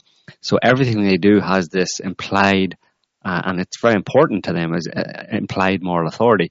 Um, whereas this is why they're they're attempting to they're really trying and have been for, for the past few years trying to tarnish anything that comes out of Russia as having no moral authority whatsoever. They they want to reduce that down in, in the public's mind to uh, this is gutter press, pure evil Kremlin, Putin dictator, propaganda, evil, evil, evil. Whereas we CNN, you know, are merely t- attempting to, you know, inform the people of the world about you know certain things and to free them type thing. You know, I mean, obviously, it's just a narrative, obviously, or it's it's just one sub, it's their subjective opinion, and you'd have to look at the actual details of what happens as a result. You know, but um, that's that's the the thing that they're relying on, and that's what the thing that they're they're high on effectively uh, and convinced of is their own moral authority, and it extends into everything America does, for example, and uh, everything it does on the world stage, all of its media, all, everything the government does, everything the government has ever done, uh, everything the military does, is all imbued with uh, a morality, uh, freedom and democracy, morality, right? And and it's it's extremely pernicious and extremely extremely because it's tr- extremely effective at convincing people that you know these bombs that are falling on your head are going to free you. Uh, these sh- soldiers that are kicking down your door and you know shooting your family are here to free you. Uh, and people have have have you know have drunk that Kool Aid a long time ago, and um, and that's the battle that's going on. You know, um, they recognize that it's all about propaganda, but our propaganda is good propaganda, whereas their propaganda is bad propaganda. Well, okay, that's what you claim, and that's they claim that theirs is good. You claim yours is good. You know what? How Let's- about you both duke it out in a fair and open fight in Let's the just- free market of ideas? No, Yes, present your information. it's our market. right? Everybody present their information and let the public decide. No, because the public is not capable of deciding for itself because the public mind is too weak and can be influenced by that evil propaganda that we're saying is evil. Well, hang on a minute. Maybe you're, you know, maybe you're dismissing the average person too easily there. Why don't you take a risk, let's say, and just put the information out there and trust in the fact that people will be able to discern, roughly speaking, the truth from the lies? No, because then we're screwed. all that's left unsaid, but it's it's it's dripping off everything. Every new scandal that breaks out is like it's there, you know. They can't keep the truth down is a problem. The truth is breaking out all over the place, and these people are on the run. They're crapping their pants, and and you know they just don't know what to do, and it's it's sad, pathetic, distressing, confusing, annoying, and a little bit scary, I suppose. But um, you can't stop the truth, you know. That's what's happening. At, at least, at least a version of the truth, or at least more truth than has ever been seen, at least in recent history, is is coming out, and uh, the the people in the dark, you know, the people who don't like the light. There's basically a light, uh, effectively, of truth being shown into the dark corners of some places, and they are scurrying around like rats. Well, yeah, this, unfortunately, this reminds me a little bit of a, a book I just started, uh, which is mentioned on our SOTT discussion forum. Uh, and I forget the name. I think it's Inside the Criminal Mind. Maybe Harrison, you remember? I think that's what it's called. Yeah, and and uh, like one of the things he mentions is that uh, criminals, if you bring this down to an individual level, um, they continue to lie to people even when they don't have to, because there's a sense of uh, power or control uh, right. that they that they feel will be relinquished if they if they don't continuously lie. So you know, at at one level, there is this pathological addiction to their lies and to the knowledge that they have something over the people that they're lording over. Mm. Um, so I think that comes into play, and uh, just bringing this back to to the uh, House and Senate Intelligence Committee hearings of last Wednesday, where um, where these guys from Google and, and Facebook and uh, and um, I think Twitter were being interviewed. You know, you have statements by people like uh, Senator Dianne Feinstein uh, saying, "I don't think you get it. A, cataclys- hmm. a cataclysmic change in American politics has happened. The beginning of cyber warfare, uh, and you really have to take a look at that and and what role you play." So they're they're they're exercising their power over these executives who are who are looking at this uh, information and these stats more or less objectively, and they're saying, "No, you better be hysterical. You better you better follow the line here." And this is how you have to think about it. Um, and and that's the extent to which this pathological groupthink exists inside this inside Washington, and mm-hmm. uh, and, and they're they're like the mafia. They're like uh, this is the this is the narrative, and you stick to it, buddy. And all of the uh, Congress and and congressmen and senators who were involved in this uh, discussion with with these uh, lawyers uh, all pretty much repeated the same thing in one form or another. Um, so they're pounding on these guys to toe the party line, and and they're saying this is the cost of doing business. You you follow this. Mm-hmm. Yeah. Um, yesterday, Mitch McConnell was interviewed. Um, he's taking it to the next step. He says, quote, what we ought to do with regard to the Russians is retaliate, seriously retaliate against the Russians. Um, and these tech firms, Facebook, Twitter, Google, could be helpful in giving us a way to do that. So they're going to lean big time. I mean, they already are leaning on them, but they're going to lean on social media platforms right. to cooperate openly with them in what, fighting the war against Russia. Right, but we do know what that means. Functionally, what that's going to mean is because they're not going to really be able to do anything against Russia. What they're what they're locking down on there is the is the American mind and Western Western population people's access to information. They're going to stop. Uh, they're going. They may go as far as to actually, you know, banning. They've already stopped uh, RT obviously from um, advertising on on Twitter um, but that's going to go further, and they're probably going to start tailoring the information more so than they already are, tailoring information that is available to people Yeah. in Western countries. We saw that after Las Vegas massacre. Mm. They went on record as saying, "Well, we we've tweaked the Google search results to make sure that all, anything conspiracy like is it's, doesn't it's appear." down, yeah. Yeah. Um, they're admitting it. Yeah, no problem. They're No. boot, they're also booting certain people just straight off. Um, Mark Dice, I think, has been booted off Mhm. Twitter for sure. Maybe YouTube as well. Anyone they don't like, yeah, uh, it, it and could, it'll all come under this. it could, you're talking about just plain, plain old censorship here, where you, where you get to the Yeah. point where people will no longer have access, and they're going to justify uh, denying people access to another viewpoint uh, on the basis of this is evil Russian or whatever uh, information that is is negatively is damaging our country, damaging our democracy, Yeah. damaging the lives of everybody in this country, and therefore for your own good, I have to stop you getting access to information because you're only a child and you can't uh, think for yourself. Uh, you're vulnerable, and I have to protect you, and I will lock down. Uh, you know everything that, uh, that that you get access to. I mean, it could go to the point. You can see this is the beginning of it can could be the beginning of of real totalitarian type censorship where Yeah. it will happen slowly and uh, I suppose and uh, although relatively quickly in and in the context of protecting people and people won't be you know uh, there's already been a mind job done on, on many people in Western countries already and in the US but um, it, it can get worse to the point where people don't even know anymore that they're not getting access to information Yeah, You know? slowly, slowly. If they do too suddenly, you might shock and be, be seen, but they would probably tweak it slowly. Another avenue they're exploring is to um, get people ground up in the legal system, and that's probably going to be the most pernicious and the most effective. You're going to hit people's pocketbooks.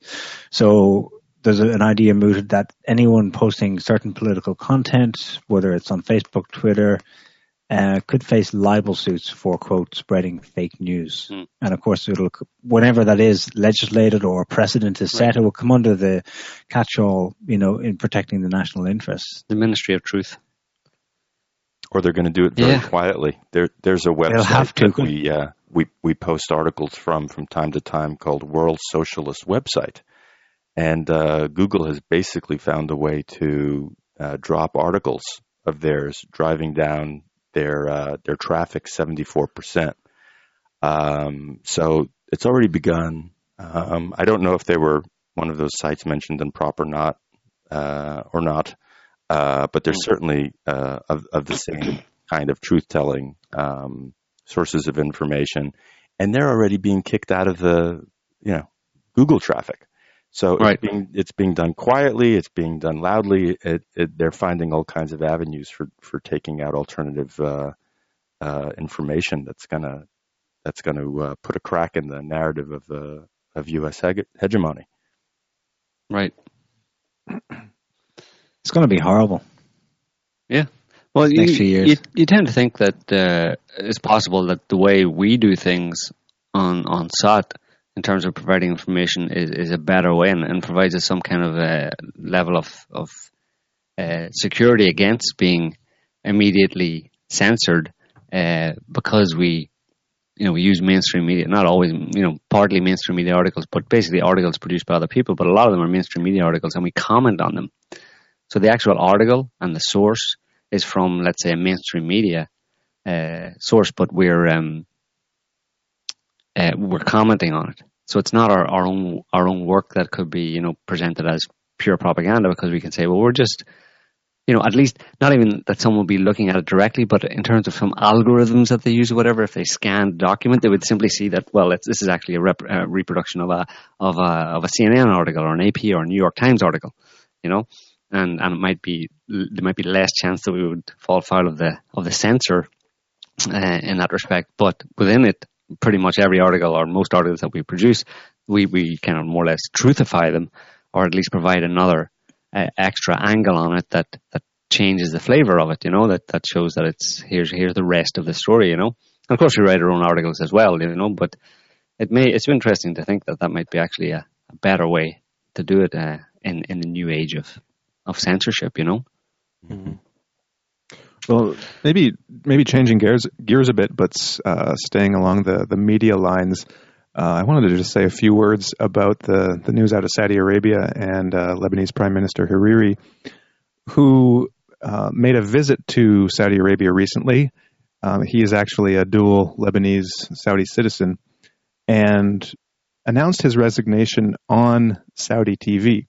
And while announcing his resignation on Saudi TV in Saudi Arabia, um, and apparently on the orders of the leader of Saudi Arabia, um, basically said uh, or denounced Iranian interference in uh, in, in Lebanese politics, which was mm. quite ironic. Um, you know, coming out of Saudi Arabia.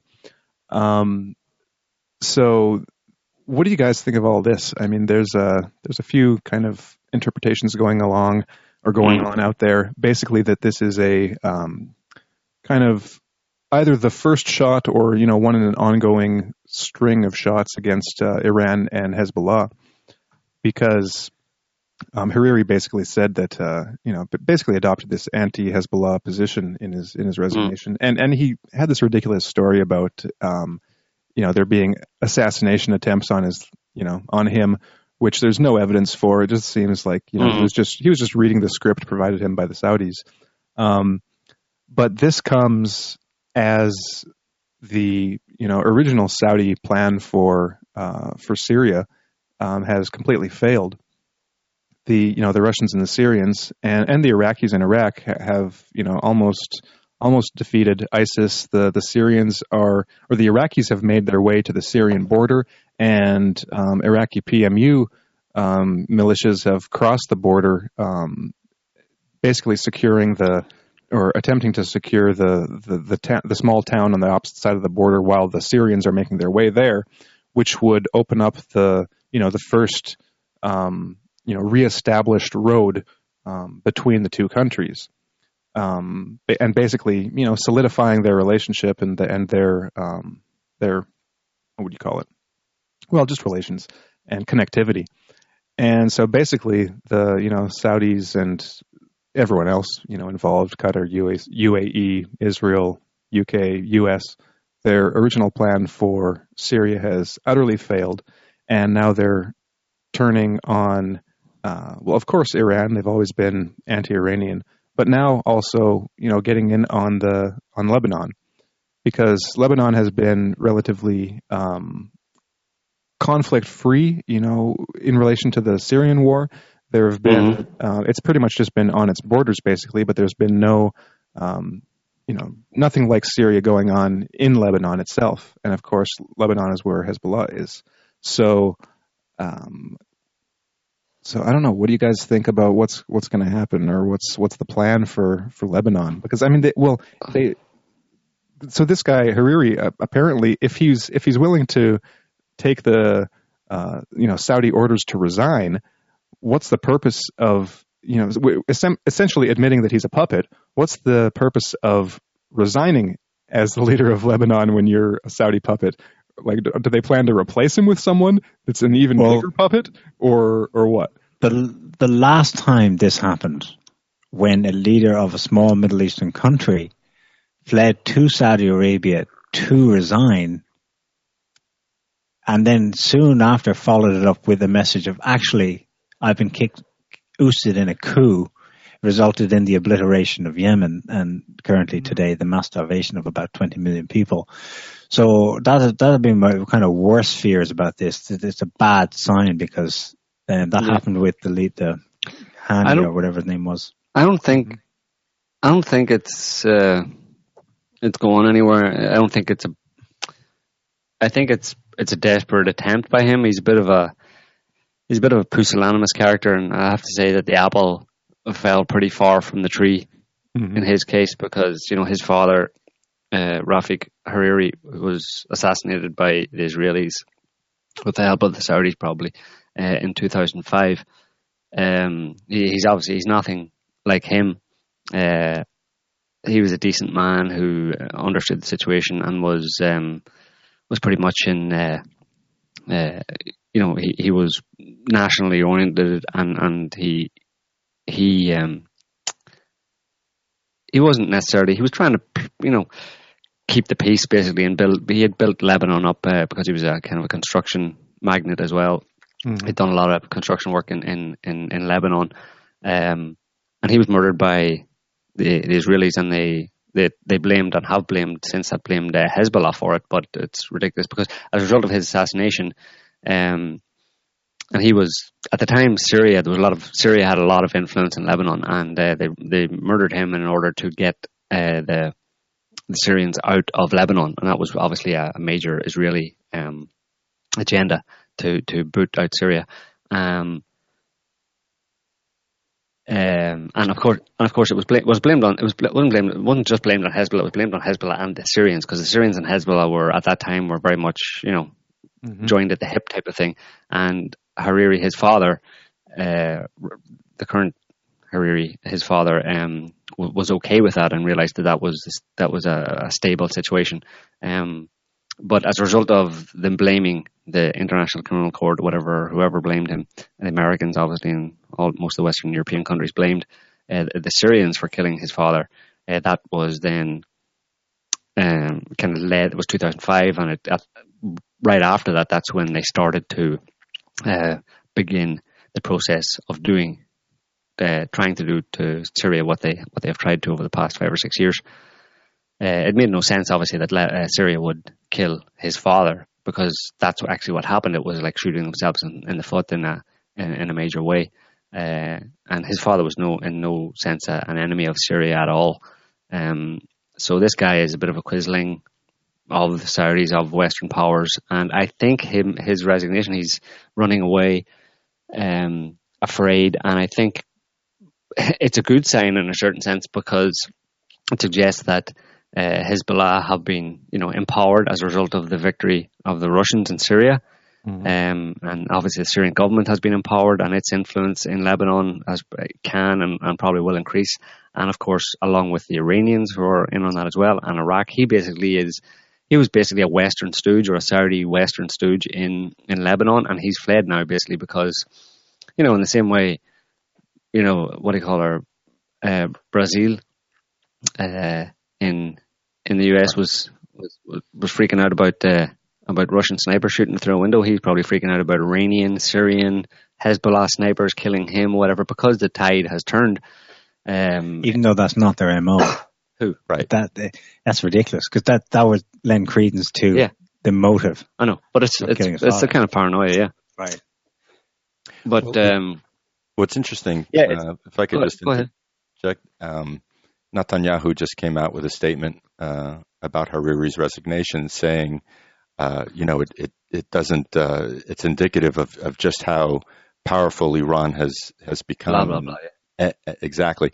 Uh, so it it does, even if it's not directly related, it does fit in perfectly with this narrative that um, that uh, Netanyahu and, and Israel has been pushing forth, which is that Iran has suddenly become even more powerful, having participated in uh, in routing ISIS in Syria, mm-hmm. and uh, of course they're now sort of uh, on the doorstep of Israel and, and are in a greater position to um, to do something in, in, response to Israel. Should Israel uh, kill more people, kill more scientists? Well, how about this? Israel announced this week they're preparing to send uh, forces across the border to quote protect Druze villages inside Syria. Mm-hmm. Yeah. Well, Which sounds like a pretense. Mm-hmm. You know, Lebanon is pretty much directly in is is one hundred percent in the sphere of influence of, of Syria, and therefore in the sphere of influence now of Russia. And there's no way, uh, you know, I don't think there's any any possible plan of, of of bombing Lebanon, or I mean, there's really can always kind of try and stir things up there and stuff. But things things have dramatically changed in the Middle East. I mean, just above uh, Lebanon, you know, maybe I don't know, freaking, you know, 10 or 15 miles north of Lebanon, Lebanon border is Tartus, you know, where the Russians have a, have a, have a base. And then further north they have Latakia, you know. So, um, the Russians are in that area in Syria now to stay, and Lebanon, Lebanon, the Lebanese Hezbollah has done a lot in terms of fighting in Syria, fighting against the jihadis, basically on the Russian slash Iranian uh, side. So, um, I think this guy Hariri just uh, scurried off to, to, to Saudi Arabia because he saw Rat, rats fleeing. yeah, ship. he saw the writing on the wall, you know. And um, I mean, Hezbollah basically runs Lebanon. They have long-standing plans that if anything goes uh, pear-shaped uh, or they see the potential for anything to go pear-shaped, where they would be, you know, trying to be if someone was trying to drive them out or uh, do anything against them in Lebanon. They have they have long-standing plans to basically, uh, you know, stage a coup basically and take over the Lebanese government and, and rule it themselves. You know, they're a major party. They have major control in, in Lebanon. So, uh, yeah, I mean, this, this, guy has every every reason to be worried. Uh, not necessarily that he's going to be assassinated as possible, I suppose, but I don't think they would. I think it's just that he's he's being pushed out, and uh, and he's just as as most kind of quislings would do, would they make a big deal of it, you know, instead of just instead of it just being that there's no more room for him and his agenda, basically his Western agenda in Lebanon, he he claims he, go, he goes out claiming that uh, they were trying to kill me, I had to leave, you know, and it's like whatever, dude, go and you know live it up with the head choppers in Saudi Arabia, and you'll be all right. Well, um, just, just, a little more background. Um, I think last week uh, Tillerson met with um, the president of Iraq and and um, and Saudi Arabia, and kind of made overtures about them now having this newfound uh, uh, detente and and in relations. And uh, the suggestion was that they might um, come together in an alliance against Iran. Uh, recently, we've we've come across the Bin Laden uh, so-called uh, CIA um, disclosure of, of documents which which came out to suggest that uh, Iran had some kind of alliance with Al Qaeda uh, during 9/11 or pre 9/11. Complete bullshit. Right. Desperation. Um, de- desperate, uh, desperate kind of um, effort to further demonize Iran. maybe help justify, further justify Trump's um, or and or deep state attempt to nullify the uh, the Iran nuclear deal. Uh, so all of this is happening in the background. Hariri just uh, just resigns. Uh, Hezbollah's never been stronger. Israel has has just a couple of weeks ago uh, had high level meetings with Russia, stating that they they can't accept um, Iranian uh, presence in in Syria. No. I think something's afoot and um, and it might be mm. kind of big. And it's not good for Israel and or he, America. Hariri's gone to a Saudi Arabia where something is happening. Um, is that the other story you wanted to bring up, Harrison? Well, maybe uh, maybe really briefly. Um, did you want to talk about it? Well, there's been a major crackdown inside Saudi Arabia. Like I'm mm reading that 11 princes have been arrested, as well as four ministers as the the crown prince unleashes a crackdown on corruption. Um, there's something going on there, like cleaning mm-hmm. house, maybe. Um, if you take all the other stuff as well, the, the talk earlier about them backing down from this ultra conservative Wahhabi sect, they've hitherto, you know, spent billions preaching the world over, mm. um, loosening up a lot of their insane laws about women's rights and stuff. There's a kind of like slow motion regime change that strikes me happening in Saudi Arabia. I wonder how that'll play into their official position. Mm-hmm. At the moment, I mean, for the moment, they're, they're taking a predictable, as usual, hysterical course with Qatar vis-a-vis Iran and so forth. But um, something might shift there. Well, this is, I think it's a result of, it's the effect of, of Russian influence in the Middle East and Russian influence with Saudi Arabia. Saudi Arabia and Russia have been uh, kind of coaching up to each other, probably much to the uh, chagrin of the of the Americans. They're having a fit about it and stuff. And I mean, I don't think you can detach the two. Russia in Syria and what it's done in Syria over the past two years, and in the Middle East in general, the influence it's had, which is you know direct and, and, and very much indirect in terms of changing the atmosphere, changing the tempo and uh, and that's having its influence in Saudi Arabia as well. And it's it's it's it's totally very much in keeping with Russia's view of the world, i.e., you know, get rid of terrorism. Uh, that Saudi Arabia would be starting to gently move away from being a supporter of terrorism and and, and a proselytizer for uh, extremist Islam, which leads into jihadism and stuff, um, and and doing that more or less not necessarily at the behest of Russia, but in an understanding that you know there's a new there's a new kid in town, and you know um, this is what he would like to see. Basically, that this is good for business. This is the way it should look. This is the the new image that we want to present.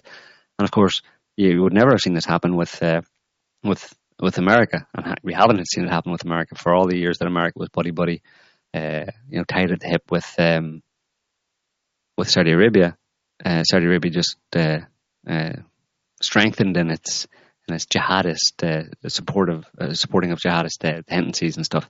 So, because America always found common cause with extremist groups anywhere in the world, whereas Russia finds common cause with the moderate and more secular, more reasonable groups, and and I think it's reasonable to to assume that that is a direct influence of it's it's the Russian fields going out around the Middle East. And Saudi Arabia, uh, Saudi Arabia, Arabia knows, you know, they're they're smart enough. They're they're, they're nothing. And they're, if they're not smart about uh, about you know which way the wind's blowing, mm. and uh, and there's been some there's been a lot of stuff for sure going on behind the scenes that nobody gets an idea of, but you just see the results of after the fact. You know, I mean, this, that that change in Saudi Arabia is a direct result of the past year, let's say, of meetings between Saudi and Russian uh, government officials and changes and all. Right, right, right. And this week, Putin pops up in Tehran with the leader of Azerbaijan um, and Rouhani to, well, not announce, it was already known, but to update on progress of these huge gas pipelines that will connect India with Iran mm. up the Caspian via so-called Republic of BP, which I think is going to lose that moniker soon, Azerbaijan, onto Russia and then Europe. I mean, all we see are kind of fruits of these back background happenings, and it's all smiles and the camera, and we're all on board, you know. it's uh, it's fascinating. yeah. Yeah. All right. Well, um, I think we're going to get back to those topics as they develop in, in future weeks. And for now, I think we've said everything that we want to say. So thanks everyone for tuning in. Um, and yeah, we'll see you next week. So everyone take care. Bye everyone. See you next week. Have a good evening.